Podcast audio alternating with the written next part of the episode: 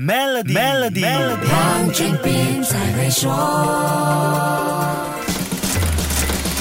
你好，我是黄俊斌。说到黄金，我们几乎都会认同，发生灾难和危机时，金价就会受到刺激而上涨。避险需求是这背后的一条铁律。蔓延全世界、影响全人类的新冠疫情，绝对符合灾难的范畴，并且产生了冲击各方面的巨大危机。黄金价格在二零二一年基本上在每盎司一千六百五十美元至一千九百美元之间波动，呈现了高位增长。这符合了深圳黄金珠宝研究所所长曹阳高级经济师在上一次。跟我的访问时所做出的预测判断，其中一只把金价浮在高位的隐形之手，就是不断出现的新冠变异毒株。这导致很多国家在经济上是计划赶不上变化。所有国家在当初的想法呢，在疫情的这个变化下面呢，都被打乱了。经济的这个发展呢，不是我们预料中的，而是随着疫情的产生的变化而变化。所有的国家在这个过程中，二零二一年呢，就是推开货币的这个闸门，然后让货币呢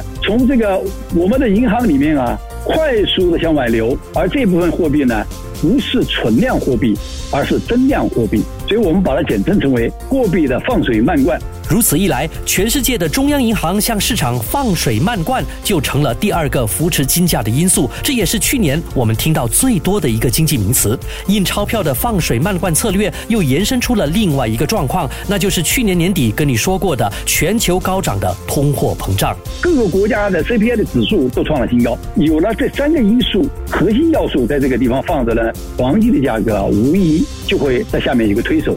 他认为，以上这些因素在今年没有消失的迹象，甚至还可能会被放大，所产生的效应也可能会非常明显。还有一个值得关注的因素就是去美元化。那下一集继续跟你说一说，守住 Melody，黄俊斌才会说。黄俊斌才会说。使用 Maybank to U Bit 和 Maybank to E 就能简化您的业务运营，并有机会赢取 Toyota Hilux 和季度现金奖。详情浏览 Maybank my SLASH SME Rewards。